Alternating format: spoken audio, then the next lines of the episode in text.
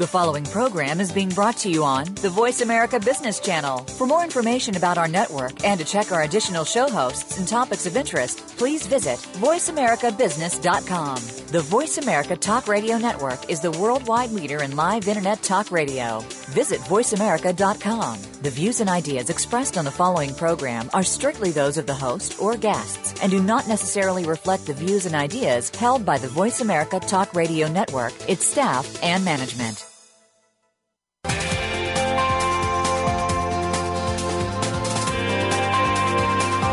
Welcome to a very refreshing hour of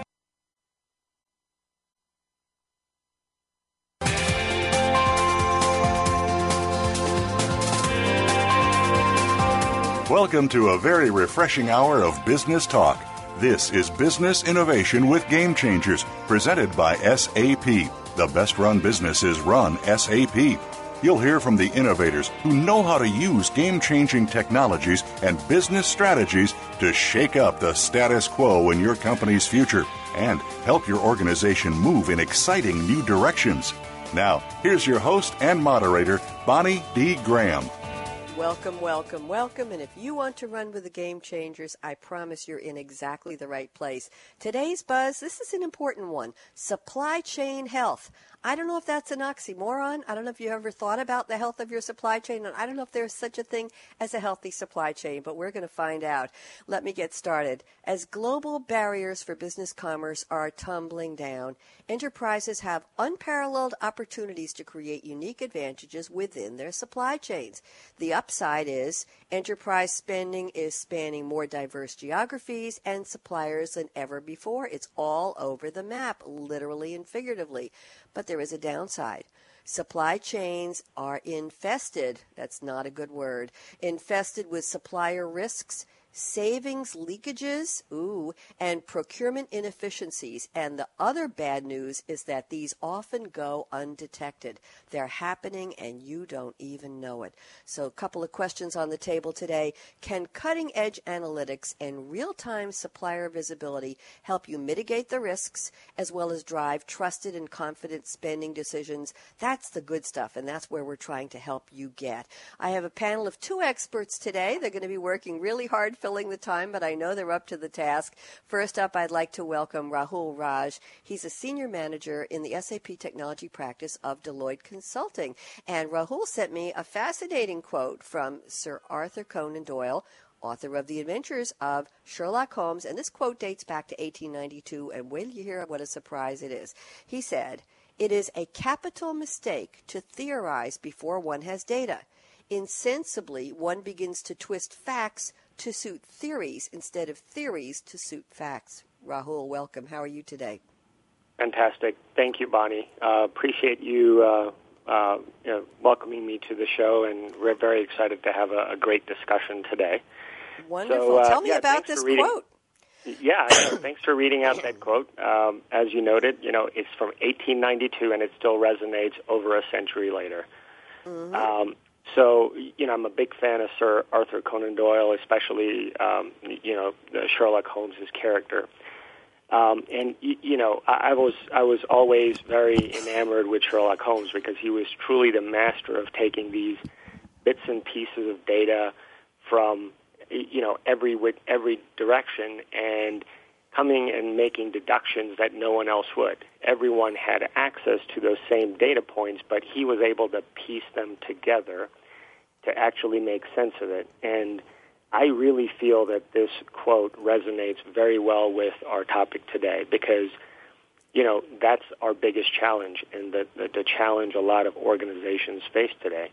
It's trying to make sense of the data that is available to them and come up with an answer or a lead to help us solve an issue, or in Sherlock Holmes's case, like a murder mystery. Um, and that's what I see organizations up against, right? So everyone has all the data. Uh, they're trying to make sense of it, and we're all trying to help solve a business issue and make forward-looking decisions. And that is the toughest part, and that's what analytics can help you do. Um, you know, there are certain foundational elements which we'll we'll discuss later today that um, you know need to be in place to support the analytics, but at the heart of it, it's taking those, taking that data and making sense of it and bringing business value to your organization. So, um, you know, again, thought the quote really resonated with today's topic. Rahul, great quote. And tell me, do you have a favorite adventure of Sherlock Holmes? Is, uh, there something from Sir Arthur Conan Doyle that's your, your favorite short story? Anything uh, you, that comes to mind? Um, yeah, the one that I think that the Hounds of Baskerville, Baskerville come to mind. Uh, that was a story I read when I was fairly young, and um, you, you know, it had these uh, images of, of glowing dogs, and that kind of that image kind of stuck to my head. So that's definitely um, you know, something that stuck with me over the years. And then, of course, more recently, the, the Sherlock Holmes movies, uh, you know, that have been made famous by, um, you know, those the big uh, Hollywood blockbusters. So, um, mm-hmm. you know, mm-hmm. those always come to mind as well. Very interesting. I have to share a little story with you before I introduce our second guest. Many, many, many, many years ago, long before you were born, I remember my parents and my sister and I were having dinner at a restaurant on somewhere on the south shore of Long Island. It was a summer night, and we walked back to the car after dinner, and I noticed something very bulky paper, very bulky, on the ground in the parking lot right next to the tire of my dad's car. It's like somebody had dumped this volume, this book. It turns out it was the collected stories of Sherlock Holmes, and it was an anthology. The covers were missing, but it was in decent shape. I picked it up and took it home, and I just read it cover to cover. It was like somebody said to me, Young Bonnie, it's time for you to read Sherlock Holmes and be amazed. Anyway, interesting story, yes? Yeah, fantastic. Yeah. Yep. Okay. And what did you think of the movies? Were you did they were they true to the uh, to the book?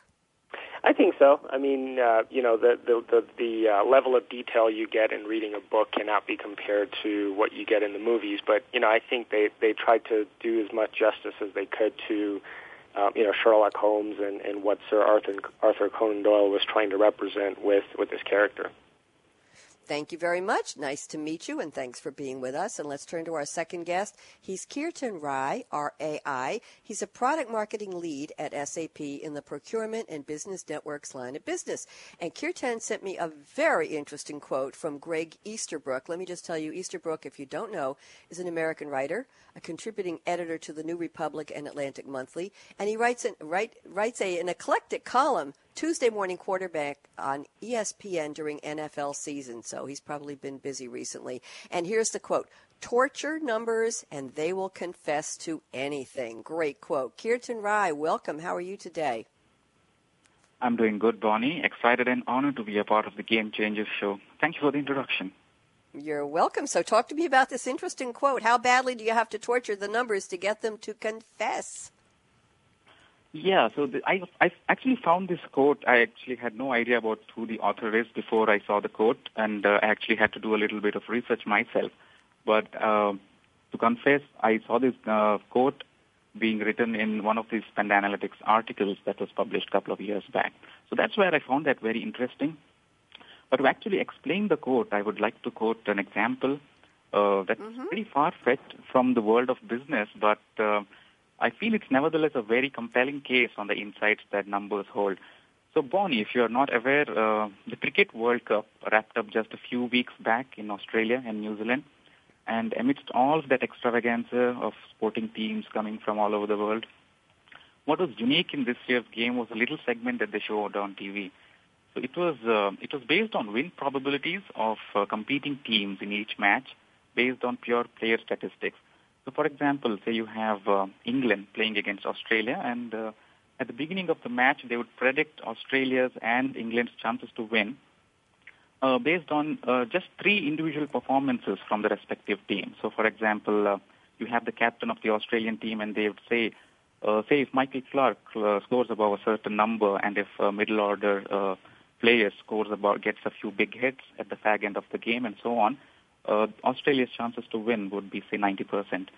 And these predictions were based on some number crunching, uh, some team stats, mm-hmm. some player statistics, and head-on matches between each respective teams. So what was interesting was uh, every time the win predictions came true if these conditions were met.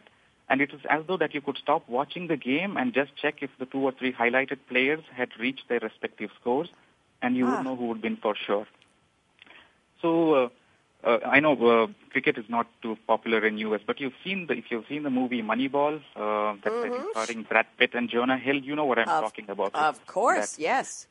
Yes, yes. So that's that's the that's the power of numbers and analytics. So and when it comes to businesses too, it's not a very different ball game here. In the world of business uh, to commerce, uh, business to business commerce too, if organizations today had a complete uh, complete view of what they're spending on uh, in terms of their data, in terms of which suppliers they're spending with, what kind of risk they're exposed to, and so on, they would be in a lot better position to take informed supply chain decisions, improve their savings for every purchase they make, engage with the right suppliers, and mitigate risks, and so on. And that's the context of my code. Torture the numbers hard and let them do the talking. And but that said, I really like uh, Rahul's quote better than mine. I wish I had uh, that oh, that, that's charming. Uh, I, ha- I, have something to add to your quote, Kirtan. I looked up uh, statistics don't lie, which uh, people have talked about. Statistics don't lie, people do. That's something that's frequently quoted. But here's another one. There are three kinds of lies: lies, damned lies, and statistics. Have you ever heard that one? Yes, yes. I'm going to make a use of that in my next session, probably. Well, we're going to invite you back, so you just better start planning for that. I appreciate that. Uh, Rahul, I'm going to go back to you and ask you. We're at that segment of the the show where I ask you, "What's in your cup today? What are you drinking?" And I know you just got off a plane last night. Tell us where you are, and is there anything special you're drinking related to where you are right now, or what will you be drinking after the show? Yeah. So um, yeah, thanks for that intro again, um, Bonnie. So yeah, I, unfortunately I don't have anything interesting in my hands right now. I just have some water. Uh, I am in Las Vegas. I flew in late last night to attend an uh, attend a conference. So um, if if I wasn't in Vegas and I had access to this, I would be all over Dunkin' Donuts um, dark roast coffee. So that's kind of my my latest addiction um, you know, I, I I'm actually hooked on this stuff, and while I'm on the road, I usually do scout out the nearest one for, uh, one to me so I can swing by. Um, it's not healthy at times, as you know, how far I go to get this, but I do limit myself to a cup a day, um, so it's not too excessive. And then, uh, specifically, what I'll be drinking after the show? That's actually a dangerous question because, as I mentioned, Ooh, I like dangerous today. questions. Go ahead, yeah, tempt I'm, me. I'm in, Go ahead. No, I'm in Vegas, so you know mm-hmm. we'll see where the we we'll see where the day leads us. And there's, I'm sure there's a lot of different watering holes where I can stop by and grab a, a, a nice drink here in Vegas. So I'm going to check that out after after we wrap up the show. Well, you can report back. A question: I'm assuming when you said you only had one of these Dunkin' Donuts coffees a day and it's an addiction, you're talking what we used to call high test. You're talking full caffeine, right? Oh, absolutely, yes. And this is dark roast, so this is not your mild flavored regular coffee. This is strong coffee that, you know, has a kick and, and lasts, um, you know, several hours into the day and gets you through to, I guess, mid afternoon at least. Going very well. Well, okay. Um, I'm I'm surprised that you have that self control. I'm a dark coffee fan as well, but I'll let you in on a little secret and don't tell anybody. When I'm doing SAP radio, and this is my second show already today, they don't let me have caffeine before I go on the air. All I'm allowed to drink is water. You're going to have to figure out why, Rahul, but don't tell anybody. Okay, that's just okay. between us. Don't tell anybody. Okay, Kirtan Rai, I can't wait to hear what you're drinking. Tell us something about you. What's in the cup, or what are you planning to drink after the show? Well, Bonnie, at this point, my cup is empty. I'm just uh, keeping myself decaffeinated for the radio show. Uh, but uh, uh, you must know that I just flew into uh, U.S. just a few days, just yesterday, and right now uh, I'm in Vegas as well. Uh, I'm not I'm not with Rahul though, but I think we could catch up later on but uh, haven't really started uh, savoring the coffee of uh, US as uh, as of yet. Uh, but talking about beverages, I am a coffee a coffee person, like uh, all of you here. Uh, but I'm, at this point, I'm just getting used to the coffee that's being served here. My uh, my work day back at home, though, begins with a cup of strong coffee, and uh, my brew is the traditional Indian filter coffee. Now, I'm not sure if you're uh, familiar with that, uh, but here's no. a little tidbit on that. So, uh, so the general notion uh, uh, about India or, or the, uh, is that India is a tea drinking country, which it is no doubt. Some of the popular varieties of tea, like um, you have uh, Assam tea or Darjeeling tea, which comes from India.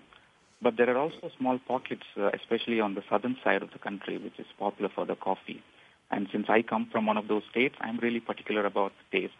So the filter coffee is uh, something of a black, uh, it's, it's a strong coffee decoction mixed with frothy milk.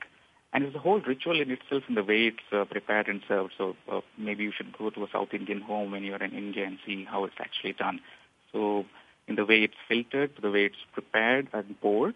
And uh, the most interesting part is the way it's served. So you have uh, the coffee actually placed in a steel tumbler, and the tumbler is placed upside down with the coffee and into a saucer. So uh, we'll have to gently lift the cup to get the coffee in the saucer and take it in. So it's it's a sight. It's a sight, and it's life changing also in terms of the taste for me. And uh, that said, uh, I'm really happy to get used to the coffee here uh, because jet lag is kicking in, and uh, I'm really hoping that uh, you could make some coffee, good coffee suggestions.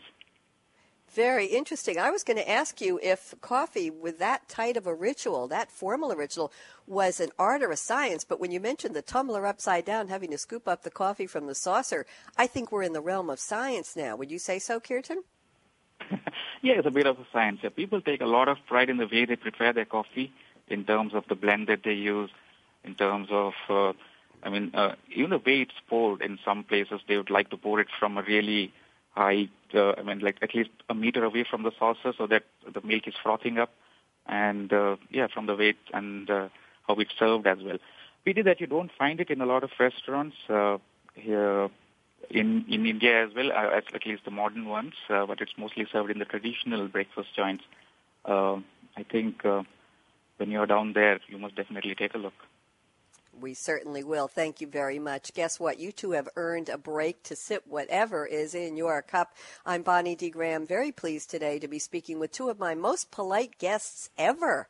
You two are real gentlemen. I'm very impressed. We're talking with Rahul Raj, Senior Manager in the SAP Technology Practice of Deloitte Consulting, and Kirtan Rai, a product marketing lead at SAP in the Procurement and Business Networks lines of business. That's a long title for a business card, Kirtan. That's a big business card.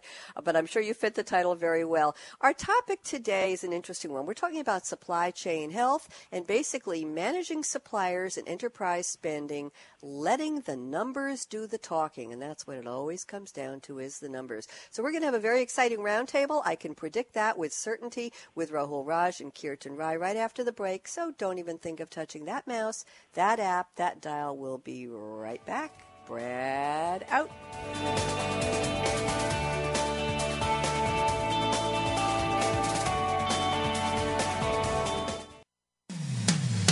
When it comes to business, you'll find the experts here. Voice America Business Network. Business has never been more complex than in today's networked economy. To thrive, companies must adapt and innovate. They must harness the wealth of information now available to enable smarter decision making. They must enable effective collaboration among employees and with their customers and suppliers. They must optimally deploy enterprise resources and they must make this simple. Join our experts as they discuss how your business leaders can drive innovation that positions your company for continued success. Business Innovation with Game Changers is presented by SAP. Visit www.sap.com.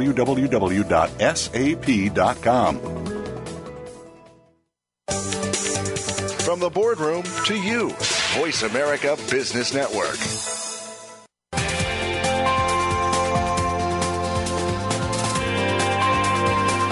You're listening to Business Innovation with Game Changers, presented by SAP. Email your comments and questions to bonnie.d.graham at sap.com. And you're invited to tweet during and after the live show using Twitter, hashtag SAPRADIO. Now, let's get back to business innovation with Game Changers. Welcome back, and here are speaking with Rahul Raj and Kirtan Rai. We're ready for our roundtable segment. We got a lot of work to do, a lot of territory to cover, and I know my guests are ready because they sent me very copious notes before the show. So let's get down to business on supply chain health. Um, I'm going to ask my guests later on in the show if they think that's an oxymoron. Is there such a thing as, as a healthy bill of health for your supply chain. Are we there yet? But we'll talk about that later. Here's the uh, opening note from Rahul Raj. He says, as a prerequisite to enabling cutting edge analytics to gain visibility into your supplier base, an organization should invest in optimizing the vendor master by performing data cleansing. Sounds very powerful. Rahul, why don't you expand this, please? Yeah, so uh, um, so so Bonnie, the, the, the one thing I wanted to focus on before we dove directly into analytics and, and the benefits and the value that an organization can gain from the analytics was to actually uh, talk about some of the foundational elements that need to be in place before um, you can actually start to have analytics start working for you. Sure, so, go ahead. Uh, the, the biggest challenge that I see organizations face from um, leveraging analytics is that their their foundational master data, their transactional data, and their vendor master data is not um, ready to have analytics performed on it. Right. So I think.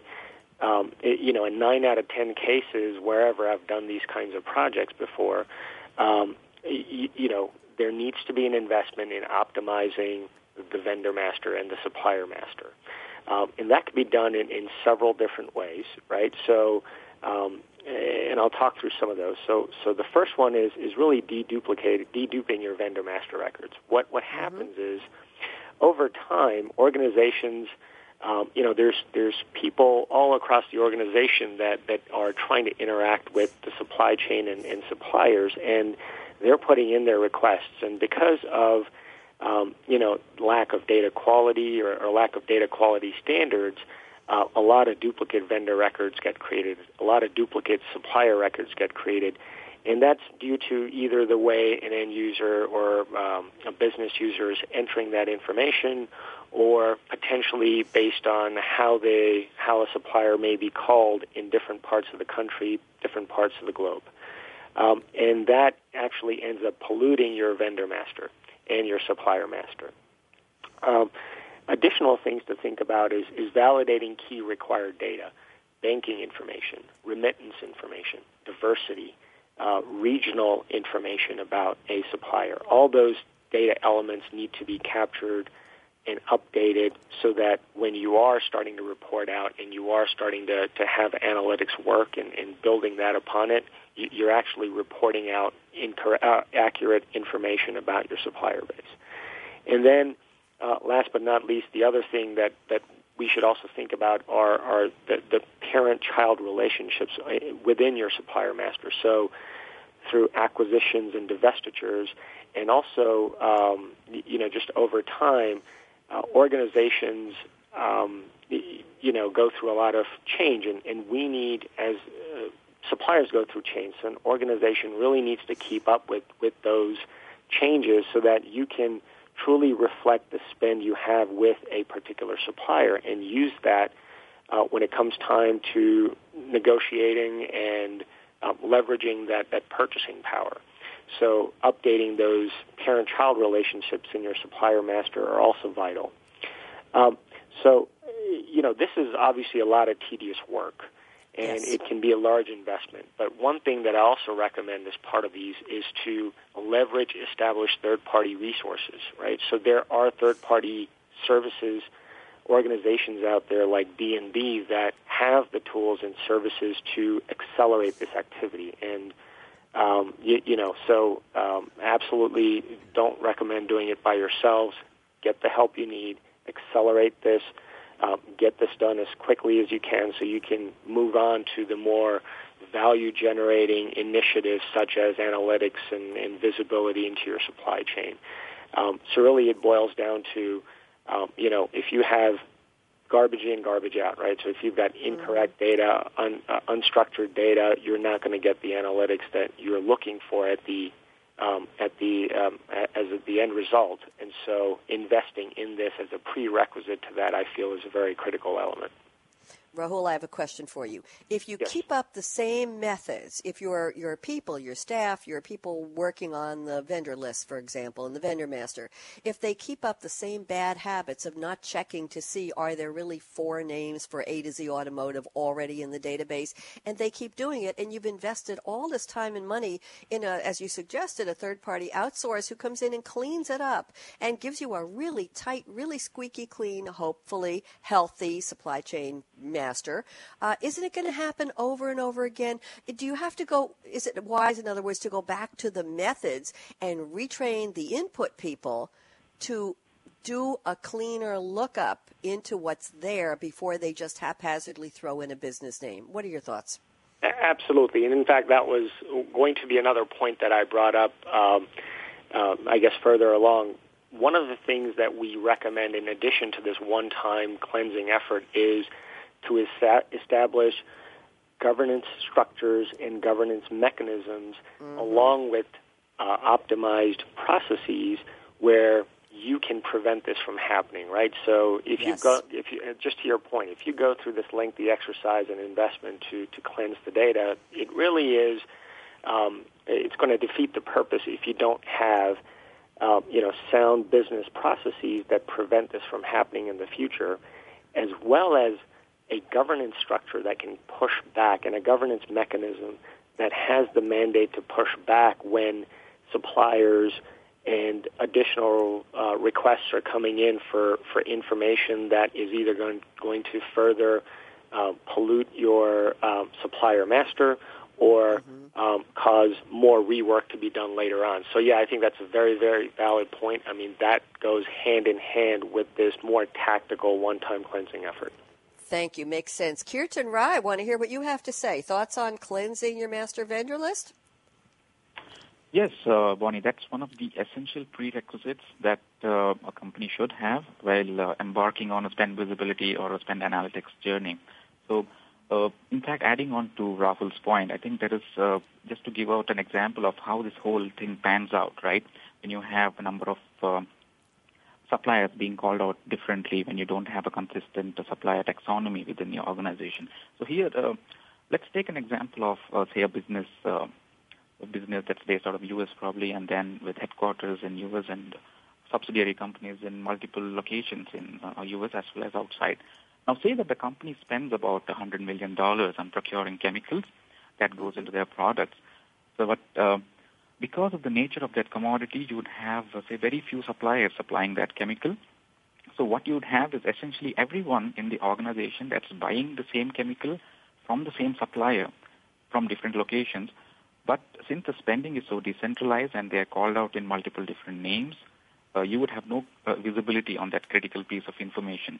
And what happens at the end of the day is you continue to procure the same chemical from the same supplier, but at multiple different prices. And that's that's big savings uh, leakage going on there. so, for example, if you were to consolidate all of that spending uh, under a single supplier, uh, and you know where the linkages are, who the parent company is, and if they are, if you are dealing with subsidiaries and so on, you know exactly how much business you're doing with the supplier, and that gives you the negotiation clout for better prices. And uh, it's not just better prices; you're also uh, then uh, on the bargaining table for better delivery rates, better uh, better delivery performance, better supplier performance, better payment terms, and so on. So just to put the numbers in perspective, so even conservatively speaking, what we've observed is that companies tend to realize about 2 to 4 percent in cost savings annually from such exercises of supplier rationalization and uh, full visibility into the supplier org. And uh, if you're talking about 2 to 4 percent, that's a neat 2 to 4 million dollars on a on a spending base of 100 million.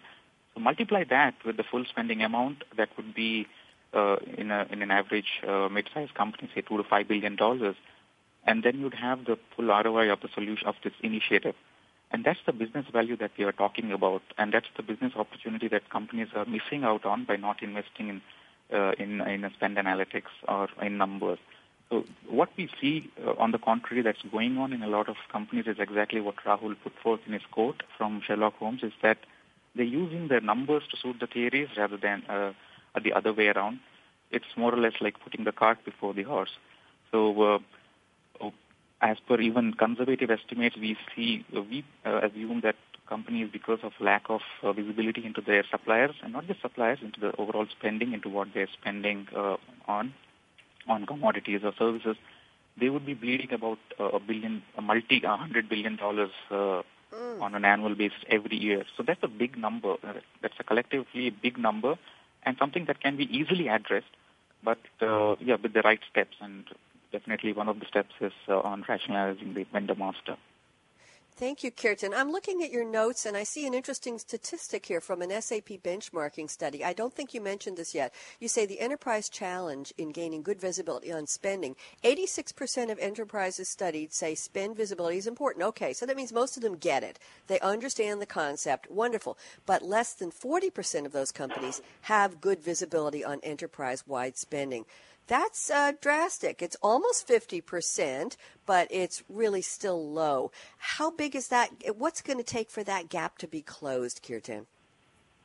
Yeah, so that's that's a very scary conundrum actually. What uh, yeah. the statistics say. In in fact, uh, yeah, everybody realizes, everybody knows that it's important, but uh, very very few companies. In fact, even the 40% were just the ones that had elementary visibility, and we are not even talking about the kind of visibility that is required for an enterprise. So the actual, if, if you were to just say the number of enterprises that had uh, the kind of visibility that is required, it could the number would be still lower. But yes, uh, there are because that's because there is a number of challenges that uh, enterprises face while embarking on spend visibility, like uh, like Rahul said, right, the first thing is uh, the data itself is generated from multiple different uh, source systems within the organization. So it makes uh, it almost impossible for them to create a single source of truth for analysis. And uh, just to give you an example, a typical organization, a 5 to 10 billion organization, you would have a data sources based in, in dozens, uh, I think 25 to 30 source systems that are based out of various different geographies, various different uh, office locations, and each of them is generating hundreds and millions of dollars of worth of spend data every year. And the very the very task of aggregating all of that data is so humongous that it takes months uh, and quarters, in fact, to aggregate all of that. And then there is a whole task of getting them analyzed. So one aspect is that, yeah, data is all over the place and it's disparate. And the second thing is, uh, even if you aggregate all of that data, it's not in a single taxonomy. So you'd have uh, one thing is suppliers, you would not know supplier dynamics at play. So you'd have the same supplier being called off uh, 10 different names. But at the same time, even commodities, uh, what you're buying, if you're buying nuts, if you're buying bowls, if you're buying laptops or uh, everything else, IT accessories, they will also be called out in multiple different names. And uh, typically organizations don't have a single taxonomy in place to uh, actually rationalize the commodity. So you'd have uh, the same commodity also being called out in 10 different ways. And with all of that, with all of that in place, it's really, even if the data is aggregated, companies find it a really uphill task to actually analyze the data. And uh, the other aspect is, and this is something a far-fetched for companies for uh, uh, who are even considering, who have even embarked on the first two steps of uh, of uh, creating a standard taxonomy and aggregating the data. Then really comes the part where you actually put some external data in, uh, complement the existing data with external third-party sources like D&B, or uh, in addition to that, uh, price indices in, uh, or benchmarking data from industry sources and so on. So without all of these elements in place, company, real companies find it really difficult to find any insights out of the spend visibility or spend analytics mm-hmm. exercise, and uh, this would be a short-run exercise. So they would aggregate, they would uh, analyze it for a few weeks and then say, okay, so we've uh, we've seen what is there to it, and I don't think we can run this for another two months because there's simply there's nothing I can draw out of this. So these are really short-lived exercises when they do it by themselves, unless uh, there are some essential elements that uh, need to go into it are addressed at the outset of a spend visibility exercise. Thank you, Kirtan. Rahul, I want to hear what you have to say. We've got a lot of uh, new information on the table here. Thoughts? Yeah, so um, you know, again, I, I agree with what Kirtan is saying about not having that that uh, category taxonomy in place that's used consistently. Um, I have been at organizations um, where you know they have a category taxonomy in place. Um, however, not everyone is aligned to that. Um, one of the key one of the key things that um, another key thing I wanted to talk about was um, you know category alignment. So uh, spend according to category alignment. Um, too often we see where um, you know you have a great sourcing organization, you have category managers that work very hard to um, establish preferred um, vendor networks, preferred supplier networks, where you know they have determined through um, you know long long drawn out negotiations with these suppliers that um, you know these are going to be the preferred suppliers where we're going to funnel our spend because this is where we're going to get the most value and the, the biggest um, uh, you know discounts and the biggest uh, uh, you know bang for our buck. Um, however, it's trying to operationalize that to the downstream systems that is where where the gap is, right? So essentially, they've established these great networks. They hey, we're gonna we're going we're going to funnel all our chemical spend with you know these ten suppliers.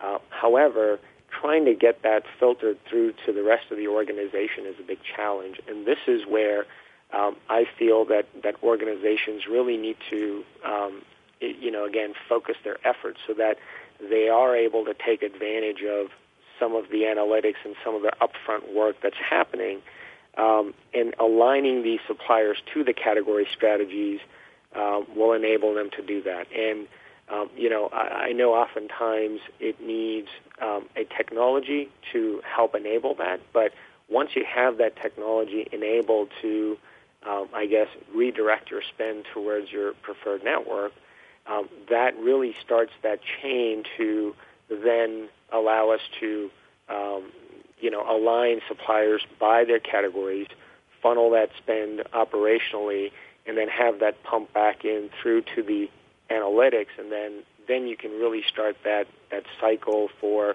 um, you know, taking advantage of. Um, you know what the analytics are telling you, and really funneling your, your spend towards you know a subset of your vendor base.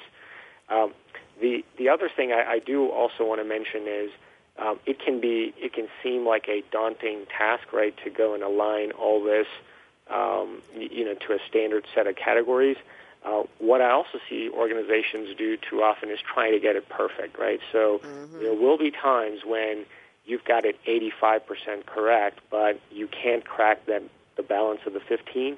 Well, 85% is a great starting point, right? And spend yes. analytics and um, supplier visibility is not a one and done exercise. It's cyclical. It happens year over year. It happens over um, many different periods. So if you start with 85, um, you can.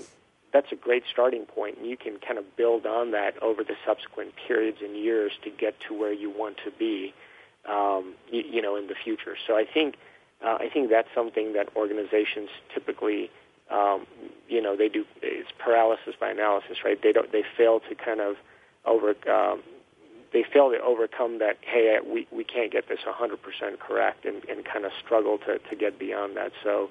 I always encourage that, hey, it's a great starting point. Let's continue from here and really take advantage of what we already have. Rahul, 85% sounds like an amazing starting point. It sounds to me like something you would aspire to that would take years to achieve.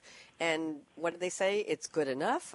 85% sounds amazing. Do you know a company that would sniffle at that and say, oh, we have to do so much better? I don't know. When you're talking big numbers like you and, and Kirtan are talking, that seems like a huge amount of money. What do you think?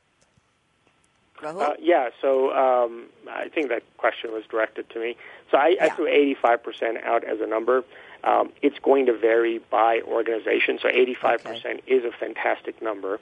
Uh, yeah. But I, I guess the point that I was trying to make is if there is a significant amount of your category strategy that is aligned to your spend and you can start to get analytics out of it, then it's better to start somewhere than to start, mm-hmm. um, you know, nowhere. So I think that's the point that I was trying to make. Good, thank you. Kirtan, I'm looking at your notes, and you gave me two interesting examples uh, using Spend Analytics. These are no name companies, but why don't you throw some numbers out for us in terms of percents of savings realized? What do you think? In fact, when, when we speak to companies, uh, the first question that we get asked, uh, Bonnie, is like, um, what are the areas that we'll find the benefit of spend visibility in? Can you list out a few? So my answer is really it's how you make use of that spend analytics data. Mm-hmm. So uh, there are multiple different ways in which organizations can put spend analytics to use. So uh, it could be the easy ones that we know as the quick hit opportunities, ones that are visible to you right from day one or month one, uh, which would be in the form of savings opportunities, like the example that I gave to you about the, the chemical company. And then there are opportunities which uh, which start to appear once you're fairly mature in your uh, spend analytics cycle, which uh, uh, emerge in the form of managing working capital better. And then there is uh, use cases for improving supplier performance.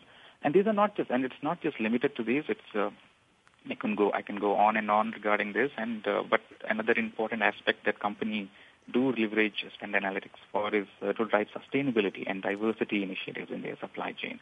So the use cases are multiple, and I've just listed a couple of them just for your reference.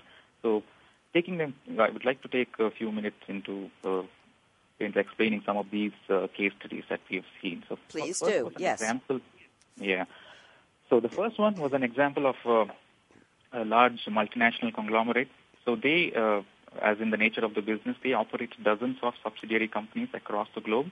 So which meant that at uh, any point in time, they would be transacting with about thousands, hundreds and thousands of suppliers that provided, again, hundreds and thousands of commodities.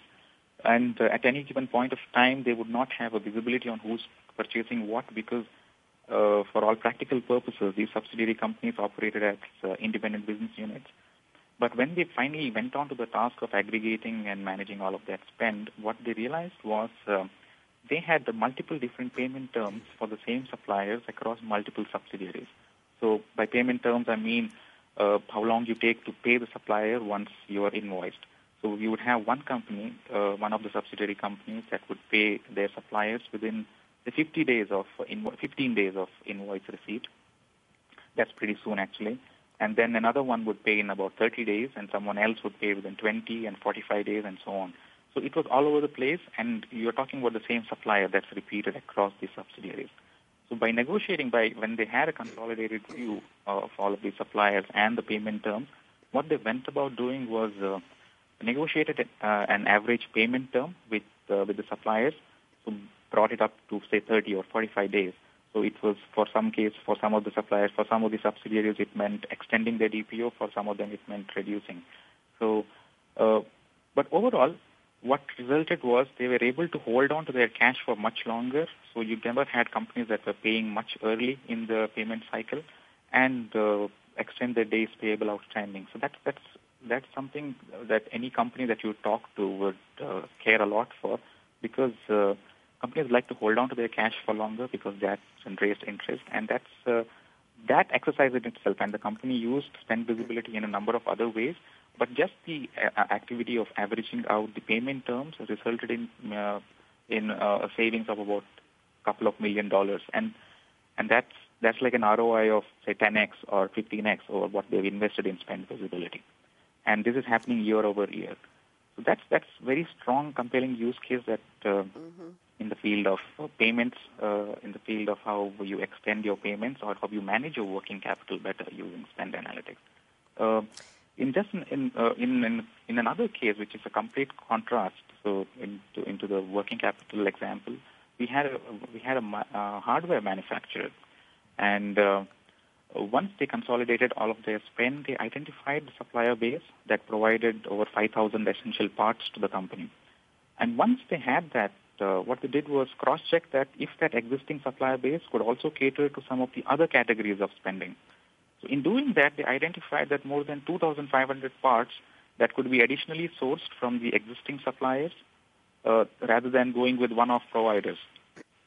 So you really had an a case where the company was able to consolidate all of their spend with their existing preferred suppliers rather than going with the long-tail suppliers uh, for an additional category of for additional 2,500 parts within the company. The identified cost savings again here was about 15%, uh, and these are just.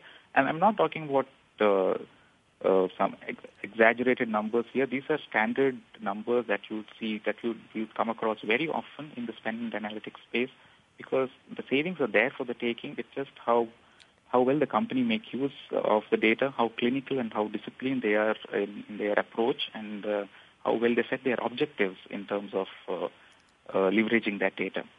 So I could go on and on, but probably uh, these two are some classic examples, and I just wanted to highlight these because they highlight because they talk about different use cases. One in terms of payments, other in terms of savings.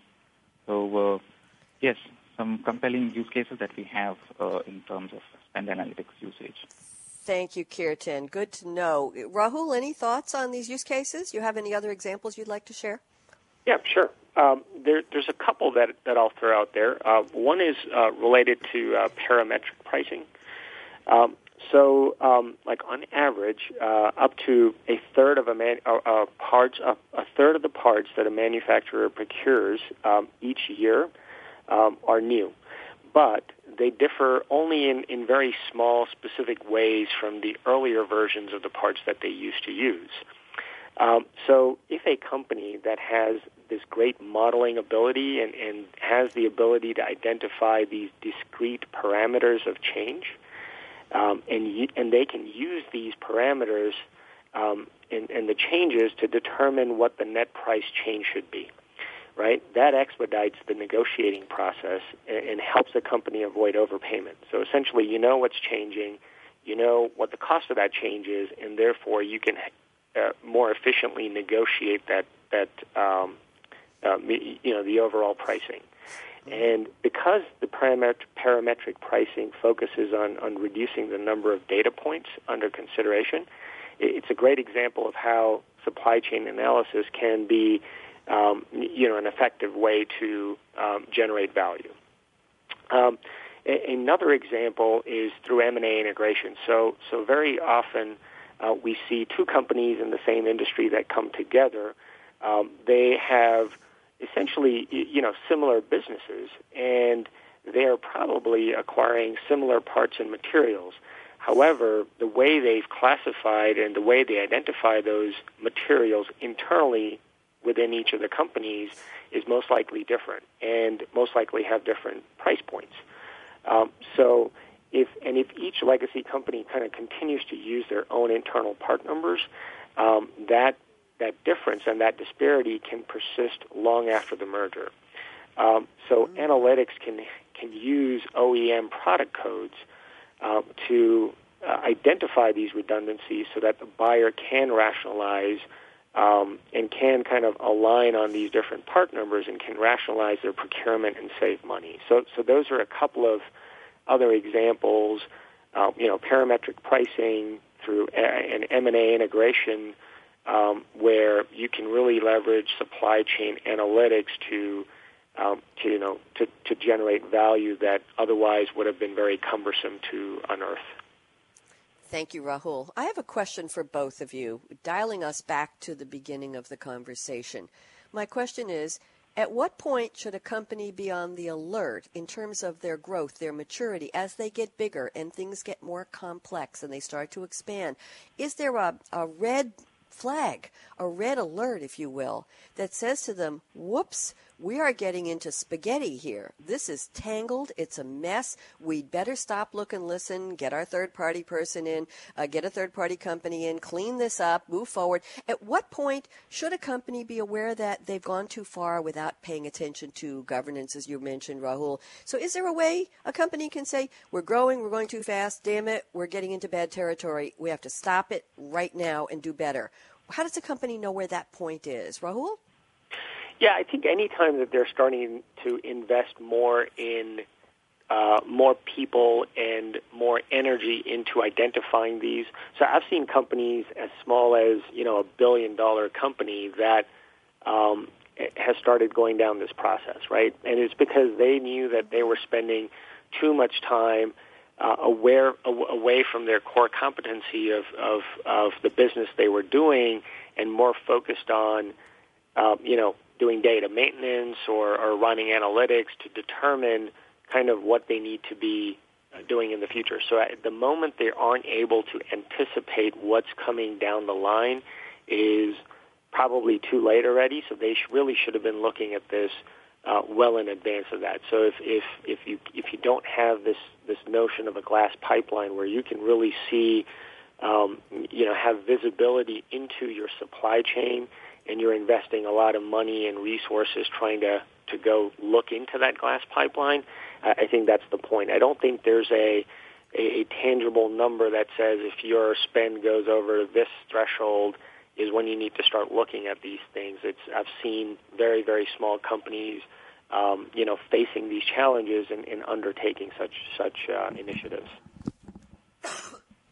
Thank you. Excuse me, I had to take my headset off and cough there for a second.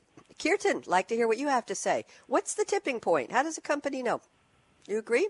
Yeah, I would. Uh, yeah, uh, Bonnie. So that's a question that yeah comes across pretty often uh, from a lot of companies. Are we the right size, or when is a good good time for us to start on uh, spend analytics? So the way it's, it's so that's a perception issue, uh, Bonnie. So the way spend visibility is needs to be pursued is at least the way it is done right now with companies like to do it after they have invested a couple of uh, millions of dollars into their supply chain and everything into their procurement processes.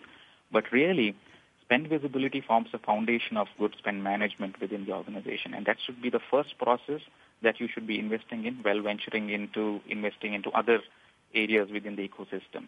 Because the decisions that come out of spend visibility are uh, you should are the ones that you should be basing basing your uh, uh, further uh, processes on, like sourcing or procurement or so on. And that should be the starting point of analyzing where are we spending, how do we spend, and uh, which suppliers are we spending with. And that really forms the foundation. So, but that said, your companies do not see an immediate ROI from uh, spend analytics at the outset. So generally they tend to invest in other areas first, get their sourcing act right, get their procurement, supply chains, and other other things right, and only only then they start when they're little far up in the game, and then they realize, oh my God, so we have too many of these processes right now going on, and then uh, we'll have to take a step back and look what's really going on in our uh, spending data. So. Uh, yeah, that's no really that's not really a tipping point, but I would the recommended path for organizations is when they're considering uh, other areas within spend management like sourcing or procurement is the time that they also need to invest in spend visibility as well because all of these go hand in hand uh, actually it begins with spend visibility and then moves uh, downstream into other process areas. So uh, uh, I think if you're if you're asking the question that uh, when is the right time, probably you're already late into the game. So you've not uh-huh. already thought about it. That's what I was looking for. Thank you. Guess what? We have six minutes till the end of the show, and it's time for us to segue into the crystal ball predictions round. I warned you in advance, so I know you're both ready. And thank you both for what I consider to be a, a brilliant conversation. Uh, you certainly both came prepared and wonderful insights. I was telling our engineer this is like taking a class from the two of you. I've learned a lot, and I know our listeners will as well. So my question is, let's start with Rahul Raj at Deloitte Consulting. Rahul, can you fast forward this conversation to the year 2020 or what time frame do you prefer in the future and what will be different if we met again at that future date. So I'm going to give you a full, don't you take a full two minutes for predictions? And if you don't have a lot to predict, you can use it to highlight some of the key points you mentioned during the show. Go ahead, Rahul. Yep, sure. Yeah, so um, I, I, think we've all noted today that there's, you know, currently there's considerable energy and focus on today's topic, right? And as, as Kirtan noted, you know, 85% of organizations know that this is an important um, initiative, but you know they're trying to crack this nut, right? Um, but uh, you know, at the same time, I believe um, there are companies such as SAP and other services companies that um, also recognize this. And so over time, as, as new technologies are being introduced, right, and I, I don't think it's in the five-year horizon, it's probably sooner than that, analytics is no longer an afterthought, right? Previously, it used to be where it would be, hey, you need to go and implement a supply chain solution, and oh, by the way, you know, here's some reports that you can run, um, uh, you know, to, to, to report what's going on. Um, however, I, I don't believe it's it's an afterthought anymore. These analytics are being introduced as foundational elements and are being kind of touted as the reason you want to be investing in a technology or a service or a transformation. Um, so I think that's already happening. Um, companies that are offering these technologies and services are addressing data quality, supply-based transparency, and analytics. Right. So, so these are all coming bundled and integrated into these offerings. So, as over time as organizations shift from the traditional way they've implemented these technologies and, and go to the cloud, these will all be part and parcel of what they're going to get. And so I really see that visibility and building this glass pipeline is something that'll be, become readily available, and that this struggle that we have uh, will will um, y- you know will not be as big as a struggle, and uh, we don't need to make these massive investments to achieve what we're trying to get to at the end. You know, there was a time when you know standing up the infrastructure to host an application would take take months on end to um, you know stand up. But now with cloud offerings, this happens in a matter of days. You know, so I see that kind of speed and availability and visibility in today's topic being something that becomes a reality. Um, you, you know, a few years down the line. Hopefully before 2020, but if not, then by 2020. Thank you very much. And I saved two minutes for you, Kirtan Rai. Why don't you give us your predictions, please? Go. Okay, Bonnie. So my crystal ball doesn't predict as far as 2020. So what I'm going to say is uh, what we likely predict in the next, in the short to near term, in the midterm future. So uh, one thing that I'd like to talk about uh, in, the, in the way this is shaping up is uh, we covered how a little bit about how analytics can help on the savings front, but there's also the aspect of analytics driving risk management. And that's one area that is coming up in a big way in many places. So some of the early adopters today are taking the numbers game a step further and are now using analytics uh, that uh, essentially allows them to track their suppliers on a real-time basis. Because uh, what we have spoken so far is about backward-looking data, uh, which which is great, but is no longer sufficient if an organization has to keep pace with the changing business environment dynamics. So, but with real-time risk visibility, uh, organizations are in a position to know when exactly an event occurs uh, in their supply chain and uh, more importantly, what's the likelihood of that affecting their suppliers? And not just the suppliers, but also the supplier supplier and so on, because because you're all part of a big value chain. An event and a butterfly effect in any any part of your supply chain has uh, could have a, a, a drastic effect on your overall business in terms of brand, in terms of uh, revenue loss, and so on. So that's that's one area that we are increasingly seeing uh, emerging in this area is uh, real-time risk visibility on suppliers. So, and it's not just real-time risk visibility. Kirtan, I can give you ten, 10 more seconds. We're almost out of time. Go ahead, wrap fast.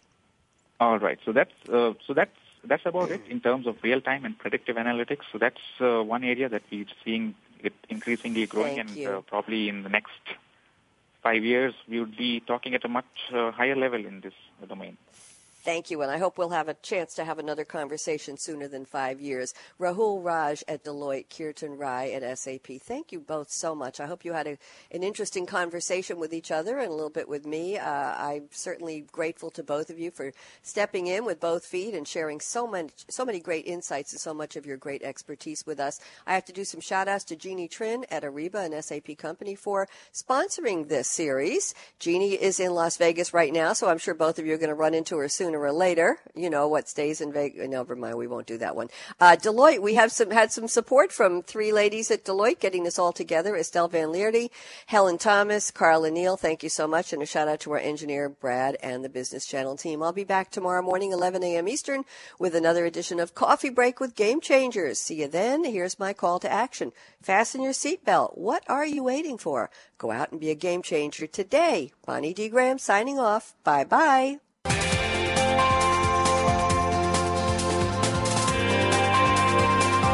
Thanks again for tuning in to Business Innovation with Game Changers, presented by SAP. The best run businesses run SAP. To keep the conversation going, tweet your questions and comments to Twitter, hashtag SAPRADIO. Please join host Bonnie D. Graham again Tuesdays at 9 a.m. Pacific Time, 12 p.m. Eastern Time on the Business Channel. We wish you a positively game changing week.